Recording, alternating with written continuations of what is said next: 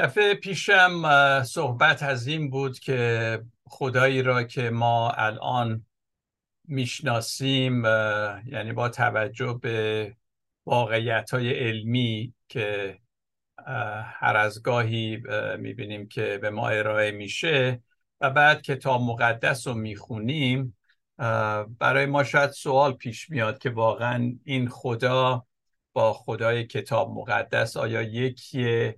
یا فرق داره. بیشتر در این حول و حوش می‌خوام درس امروزم باز با هم داشته باشیم. برای مطمئنم شما خودتون حتما تحقیقاتی مطالعاتی در زمینه علم و کیهان شناسی و اینا دارید. فقط یه مقدار مطالبی خواهم گفت احتمالا تکراریه براتون ولی خالی از لطف نیست که اونها رو دوباره بازنگری بکنیم یادآوری بکنیم.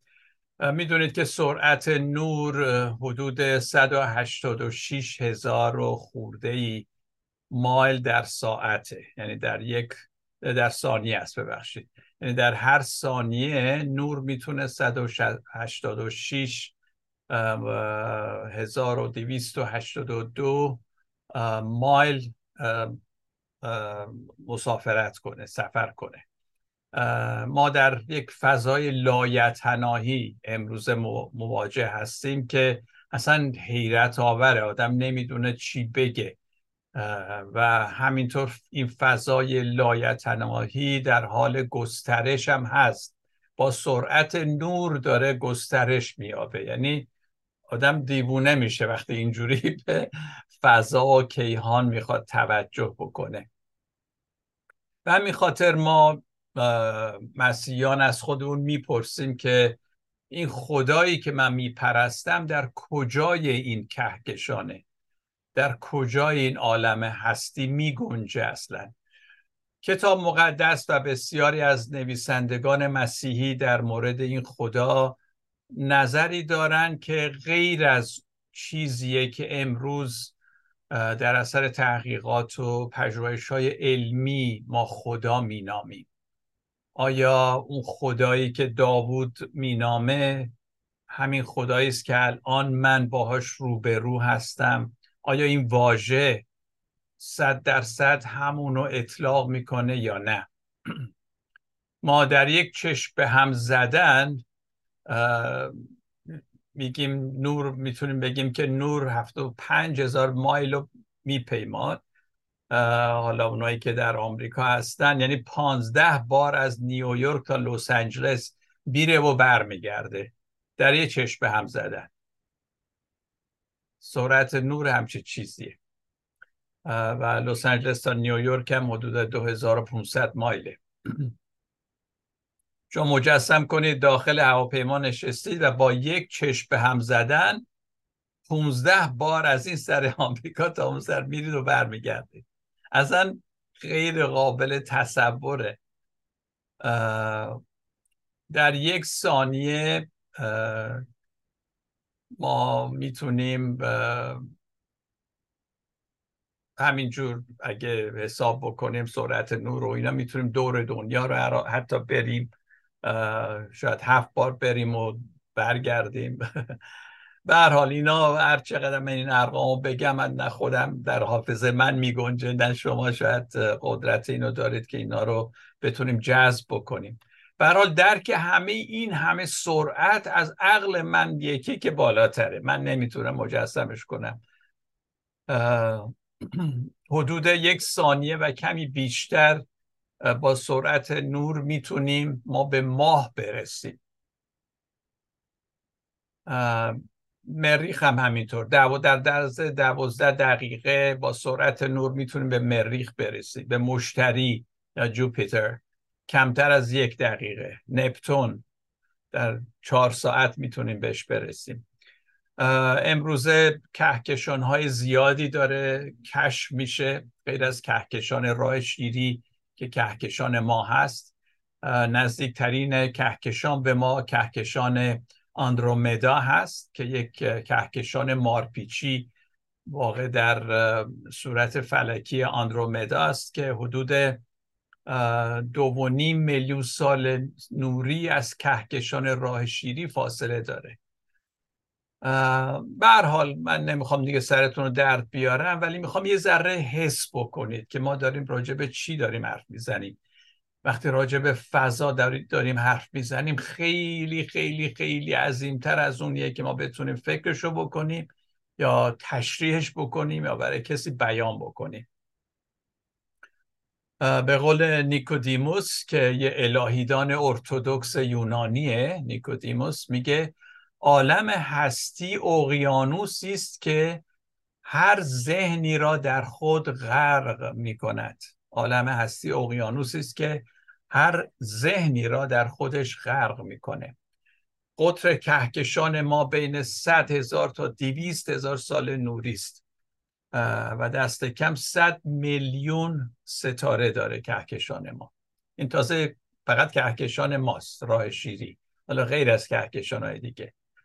اگه بخوایم تا یک بیلیون ما بشمریم یعنی هر عددی رو در یک ثانیه بشمریم برای شمردن یک بیلیون ما احتیاج به سه هزار و دیویست سال وقت داریم. یعنی انقدر وقت می‌گیره.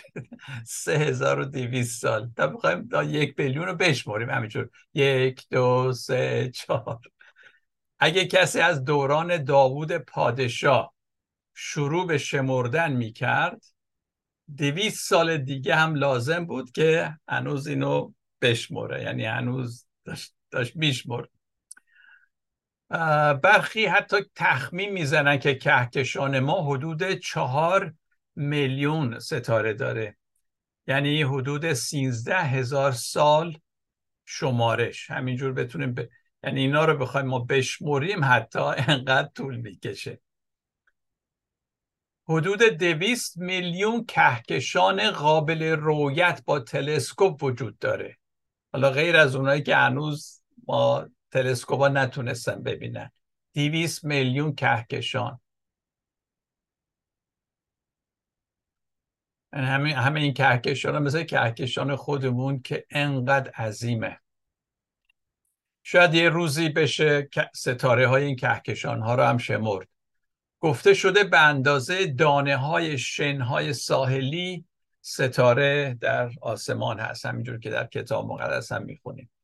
شاید کسی فکر کنه چنین ارقام نجومی از ستارگان از ستارگانی که ما داریم باید عالم هستی خیلی پر باشه. این همه ستاره حالا به این توجه کنید عزیزان. با این همه ستاره که در کهکشان در فضا هست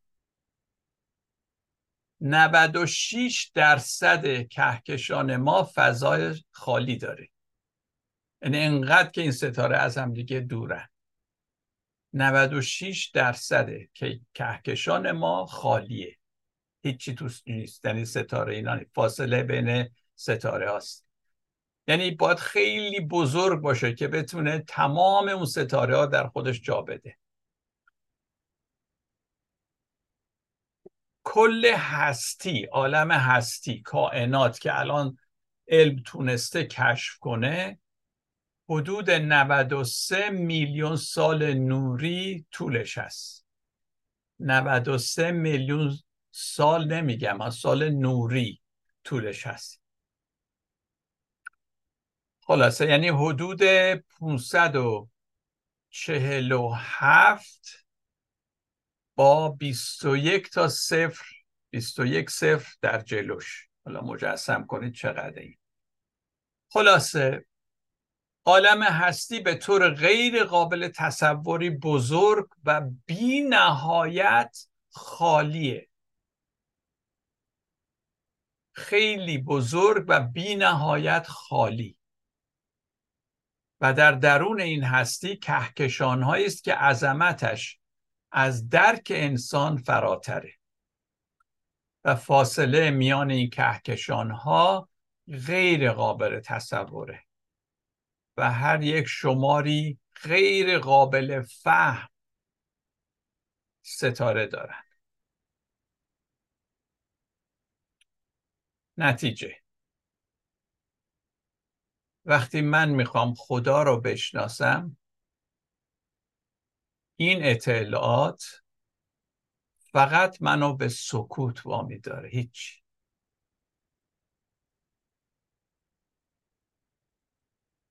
پس من چطور می‌تونم درباره چنین خدایی نظر بدم حرف بزنم؟ اینجاست که من خندم می‌گیره بعضیا که ادعا می‌کنن خدا رو می‌شناسن و می‌خوان به مردم یاد بدن خدا کیه.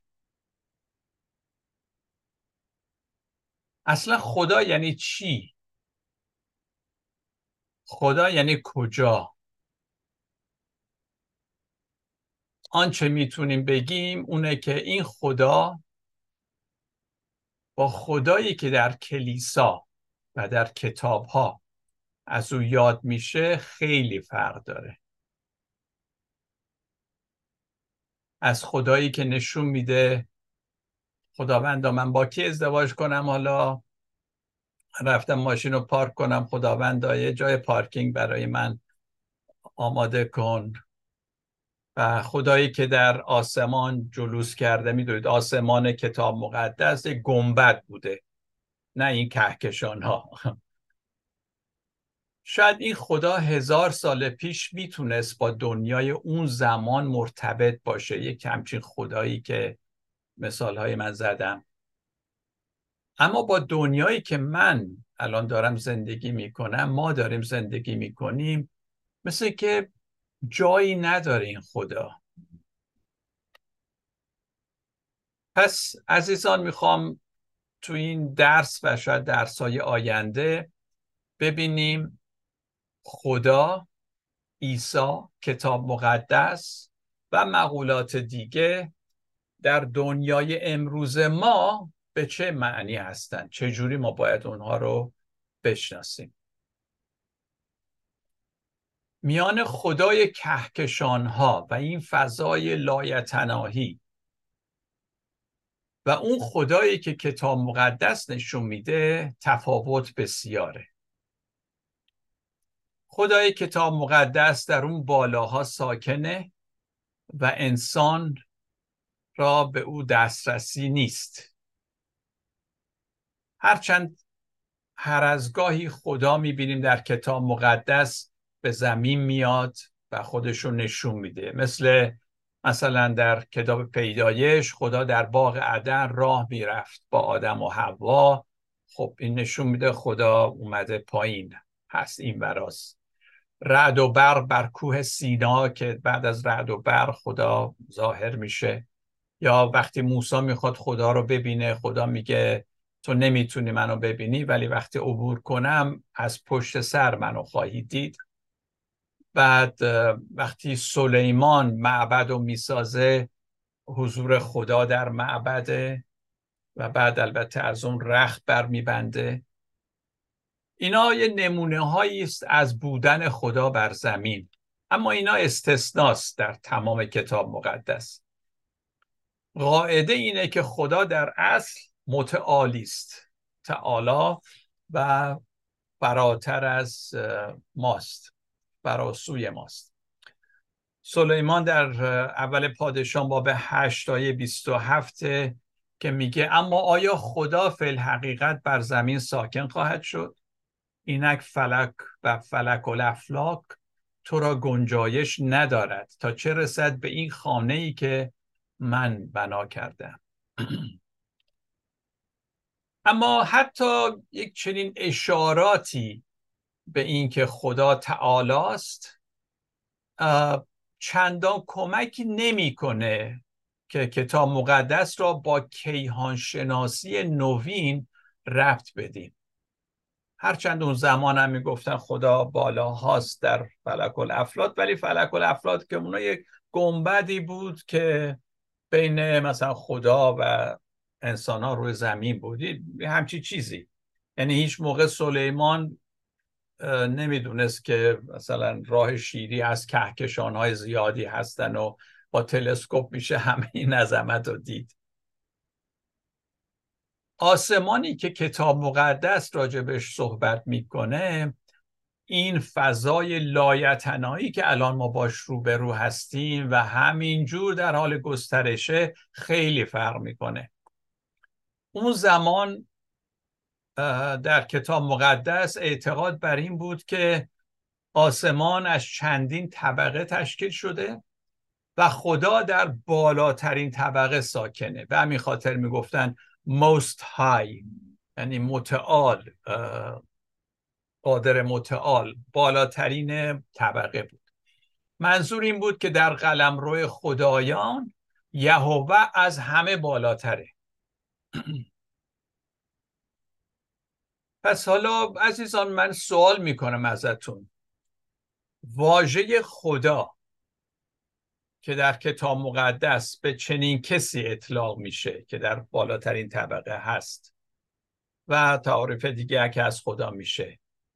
آیا ما می‌تونیم همین واژه رو در دنیای قرن 21 ما با یک معنای دیگری به کار ببریم؟ وقتی ما امروز میگیم خدا الان الان سارو که میگه خدا در فکرش همون خدایی هست که سلیمان با اون دانش اون زمان که داشت اونو خدا می‌گفت. وقتی عیسی میگه تمامی قدرت در آسمان و زمین به او داده شده منظورش البته این آسمان اون زمان بوده که گفتم یه گنبدی بود و اینا نه اینکه آسمان ها و کهکشان هایی که امروز ما راجبش صحبت می‌کنیم.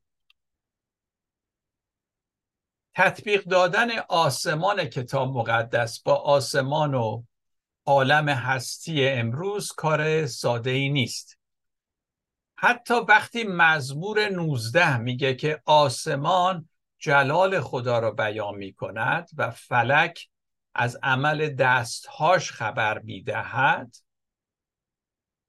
حالا بعضی اینو نقل قول می‌کنن برای اینکه بگن ببینید خدای کهکشان ها ولی میگم نه اون موقع داوود خدای کهکشان ها رو نمیشناخت. خدایی رو میشناخت که همون در اون فضا در همون آسمان بالا سرش هست و تازه داوودم فکر می‌کرد که زمینم گرد نیست بلکه مسطحه. درکی که خدا داوود از او داشت. نویسنده مزمور آسمان را گنبدی جامد که اسمشو فلک گذاشتم بودن اون زمان. فلک. اینو می‌دونست که بر بالای زمین بوده. این فلک دنیای خلق شده رو از قلمرو موجودات آسمانی جدا می‌کرد. نویسنده خدا را با توجه به چنین آسمانی که امروز ما دیگه اون آسمان رو نداریم تمجید می‌کرد. وقتی در شب به آسمان خیره میشم من چیزی رو می‌بینم که شاید اونی نیست که اون زمان اونها اون می‌دیدن یا در فکرشون بود. حالا شاید چون ما داریم کتاب های علمی هم می‌خونیم اینا به هر حال آسمانی که با می‌شناسیم خیلی فرق می‌کنه. فضایی را می‌بینیم که با سرعت نور رو به گسترشه. نه اینکه یواش یواش داره گستره با سرعت نور در حال گسترشه. اینه که شاید اینجا گفته پاسکال بهتر به کرسی میشینه. وقتی میگه وقتی دوران کوتاه زندگی خود را مجسم می‌کنم که با ازلیت قبل از من و ابدیت بعد از من بلعیده شده و فضای کوچکی که من اشغال کردم و حتی می‌تونم ببینم با عظمت فضاهایی که من از آن مطلع نیستم محصور شده و منو نمی‌شناسه وقتی اینجوری فکر می‌کنم پاسکال میگه بر خودم میلرزم. و از این که اینجا هستم و نه آنجا در حیرتم. چرا که هیچ دلیلی نمی‌بینم که من اینجا باشم و اونجا نباشم. کی مرا اینجا گذاشته؟ به دستور چه کسی این مکان و این زمان به من تعلق گرفته؟ سکوت ابدی فضاهای لایتناهی مرا میترساند.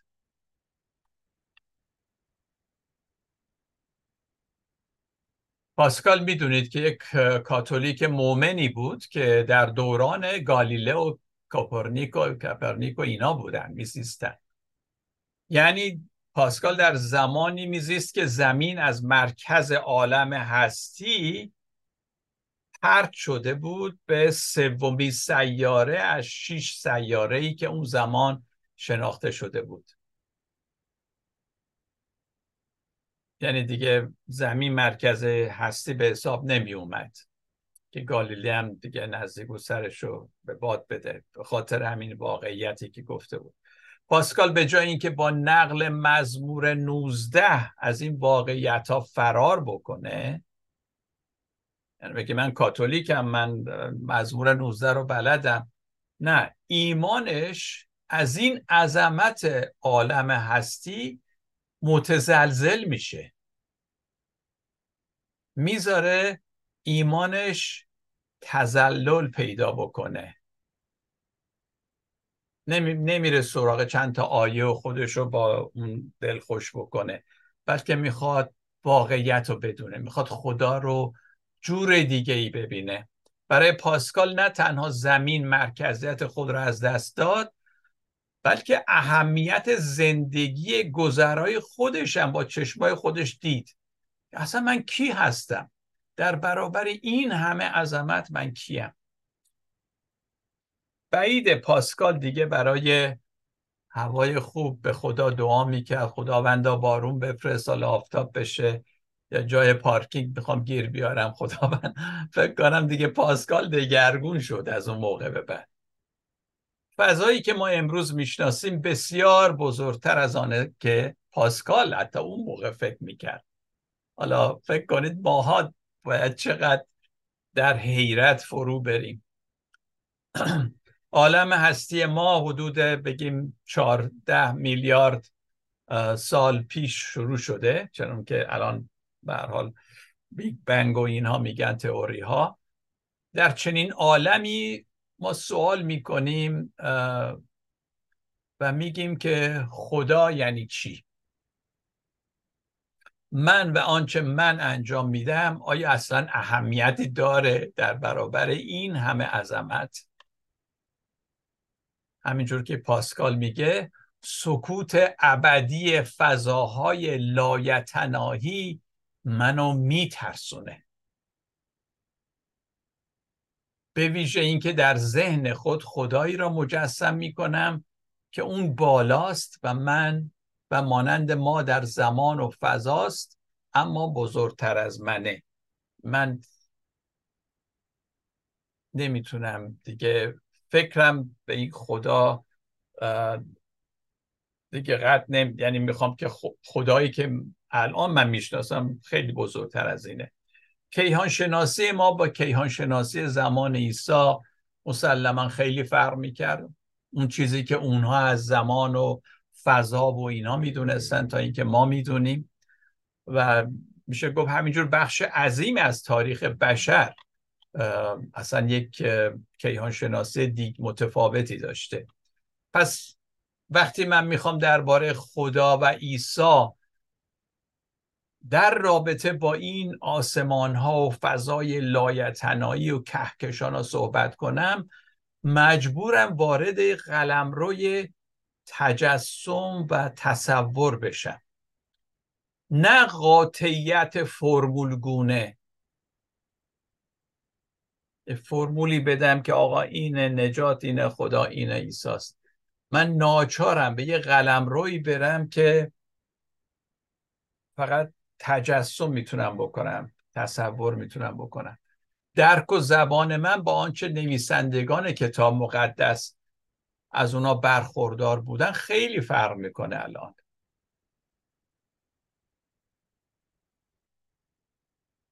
دنیای ما با دنیایی که مسیحیت تازه ریشه گرفت و شروع کرد به رشد کردن فرق می‌کنه.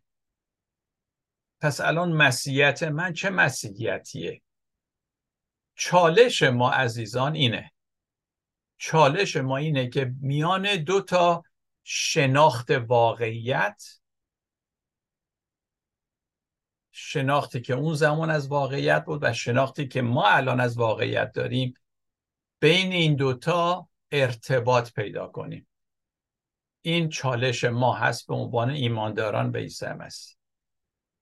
این چالش برای من برای من من, من یکی که خیلی شیرینتر و امیدبخشتره از اونچه بخوام دنیای مربع شکل امروزی را به زور به اون سوراخ گرد متن قدیمی بچپونم. نه من میگم به این چالش تن در میدم. و هرچه بادا بادا.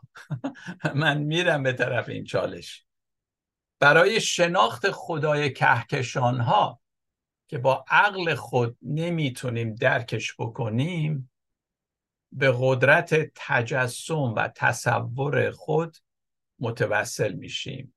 اتفاقا ابرانیان با به یک آیه یکم اینجا درست میگه. میگه ایمان زامن چیزهایی است که بدان امید داریم. امید داریم که اینجوری بشه. نمیگه ثابت کرده عقل من ثابت کرده. امید داریم. این ایمانه. و برهان آنچه هنوز نمی‌بینیم. پس به یک شکلی میشه گفت این ایمان یه نوع تصور تجسم امید هست که ما با اون می‌خوایم با اون سر کار داریم در واقع. آسمان ها شاید به جای جلال خدا که بیان می‌کنه به قول مزامیر بهتره بگیم که راز ادراک ناپذیر خدا رو داره اعلام می‌کنه آسمان ها راز ادراک ناپذیر خدا رو. من نمی‌تونم درکش کنم. رازی هست. ولی این ساب یعنی این, نمی‌تونه دلیل باشه که من خدا رو کنار بذارم. آری برای شناخت این خدای کهکشان ها مثل یعقوب یادتون هست؟ در درسای قبل گفتم باید با خدا اونقدر کشتی بگیریم ولش نکنیم تا ما رو برکت بده. و نترسیم از این. رومیان یک بیست میگه صفات نادیدنی خدا را می‌توان با ادراک از امور جهان مخلوق به روشنی دید. صفات نادیدنی خدا را می‌توان با ادراک از امور جهان مخلوق به روشنی دید. تا مردم پولس میگه بهانه‌ای برای پرستش خدا نداشته باشند این استدلال پولس امروز شاید یه ذره با تعدیل بشه. یه جمله بندی جدیدی بهش با داده بشه. هرچند اصل سر جاشه. کائنات درکی را که ما از خدا داریم تایید نمی‌کنه بلکه به چالش می‌کشه. و من این چالش رو دوست دارم در در ایمان مسیح خودم و نمیترسم از چالش. اگه ما بخوایم بترسیم و بچسبیم به اون چیزهایی که دائم تکرار میشه شاید در کلیساها این من من اینو نمی‌دونم خوش ندارم. یعنی دوست دارم چالش بشه زندگی من. این این خدایی که من می‌شناسم اون چالش و اون کشتی گرفتن رو من دوست دارم. با با مثل یعقوب. این گفته پولس اگه بخوایم امروز به کار ببریم شاید باید بگیم ما خدای خالقی را نیاز داریم که عظیمتر از فضای لایتناهی باشد و برتر از راز هستی. خب عزیزان منظورم از این حرفایی نیست که ما به لحاظ علمی بخوایم وجود خدا را اثبات کنیم یا انکار بکنیم. این این از اون مقولاتی است که در دفاعیات مسیحی می گنجه که من اهلش نیستم دفاعیات مسیحی. یا فرهنگ ضد مسیحی که این می‌خواد انکار کنه خدا رو. یا دفاعیت مسیحی که هی می‌خواد اثباتش کنه خدا رو. من از اینا بدورم. منظورم اینه که وقتی از خدا صحبت می‌کنیم بدونیم از چه خدایی داریم سخن, سخن میگیم. من به حال در طی سالها ایمانم به این نتیجه رسیدم که خدا فراسوی درک منه و همیشه هم فراسوی درک من خواهد موند. به همین خاطر هرچم درس میدم هرچم میگم هرچم مطالعه می‌کنم میگم نمی‌دونم شاید سال دیگه فکرم عوض شد. ولی فعلا با این چه که اون چه که می‌فهمم حال می‌کنم. البته خیلی از برادران و خواهران عزیز مثل من شاید فکر نمی کنن فکر می‌کنن خدا رو خوب می‌شناسن. بعضی هم که خب منو دعوت به توبه کردن و می‌کنن و با قاطعیت تعلیم میدن که اینی که ما میگیم همینه بردر سارو از راه منحرف شده. نه همینه که هست. عالم هستی آنطور که مسیحیان در قرون گذشته فهمیدند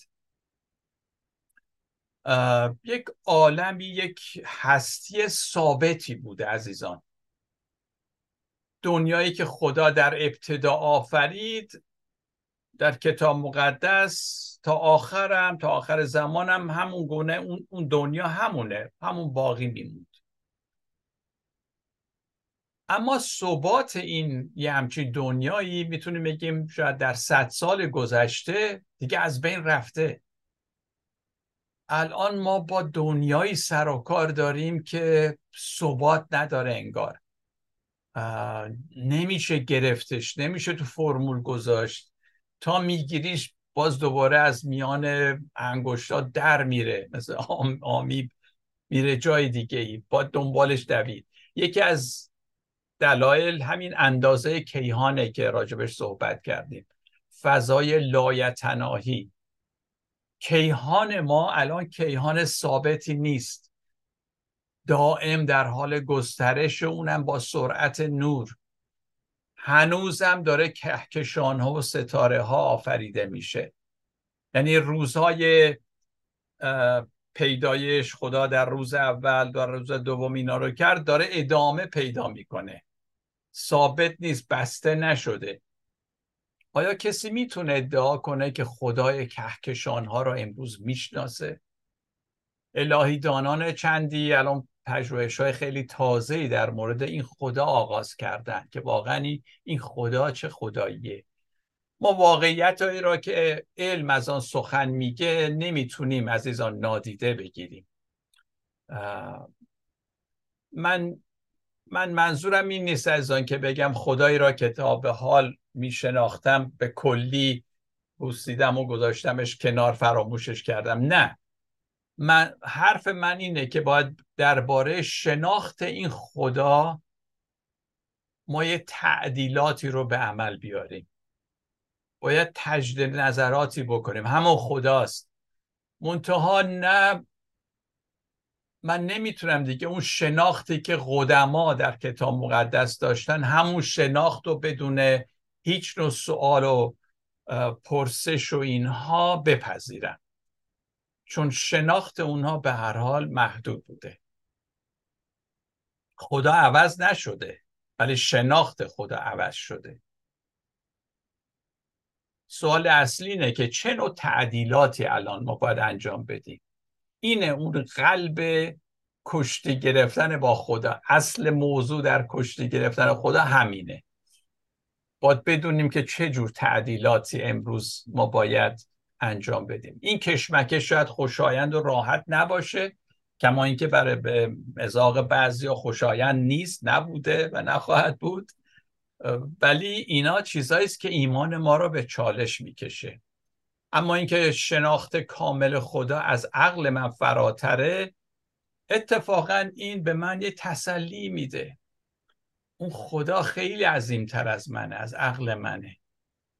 این تسلی خوبیه.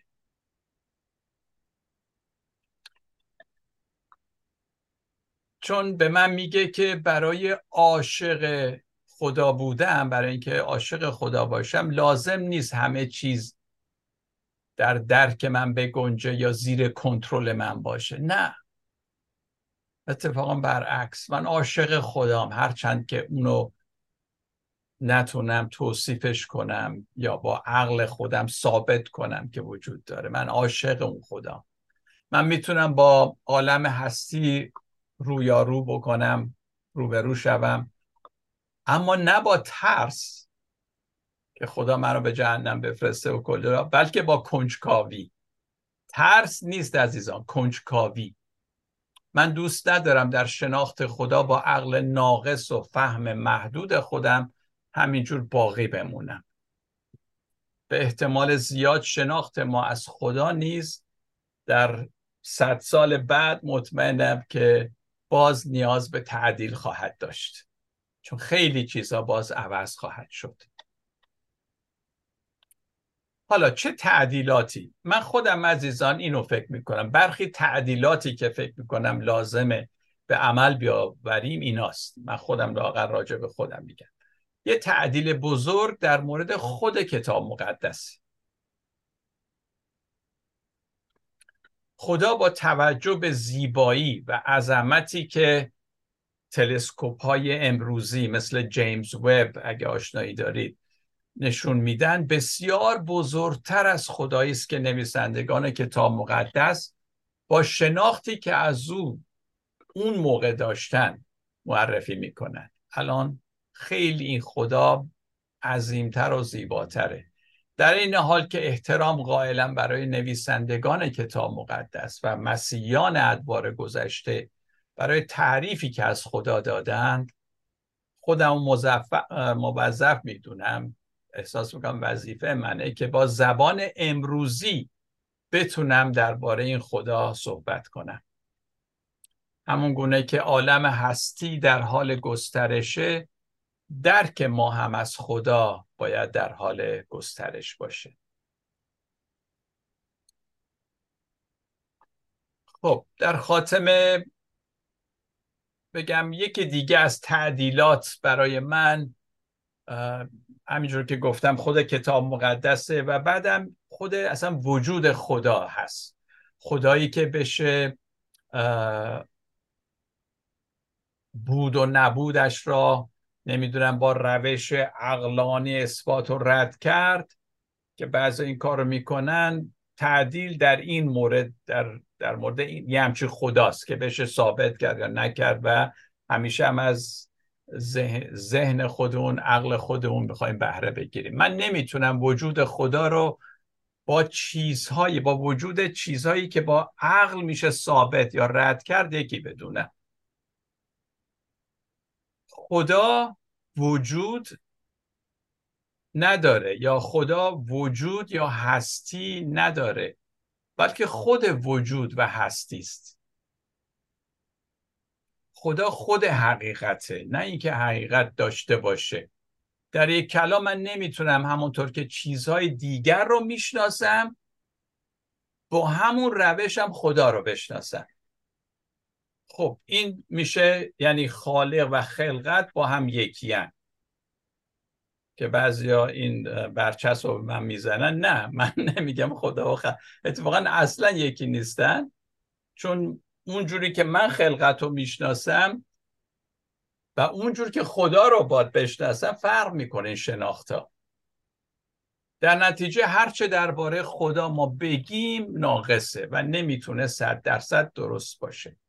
زبانی که برای خدا به کار می‌بریم در کتاب مقدس هم همینطوره. زبان زبان استعاری است.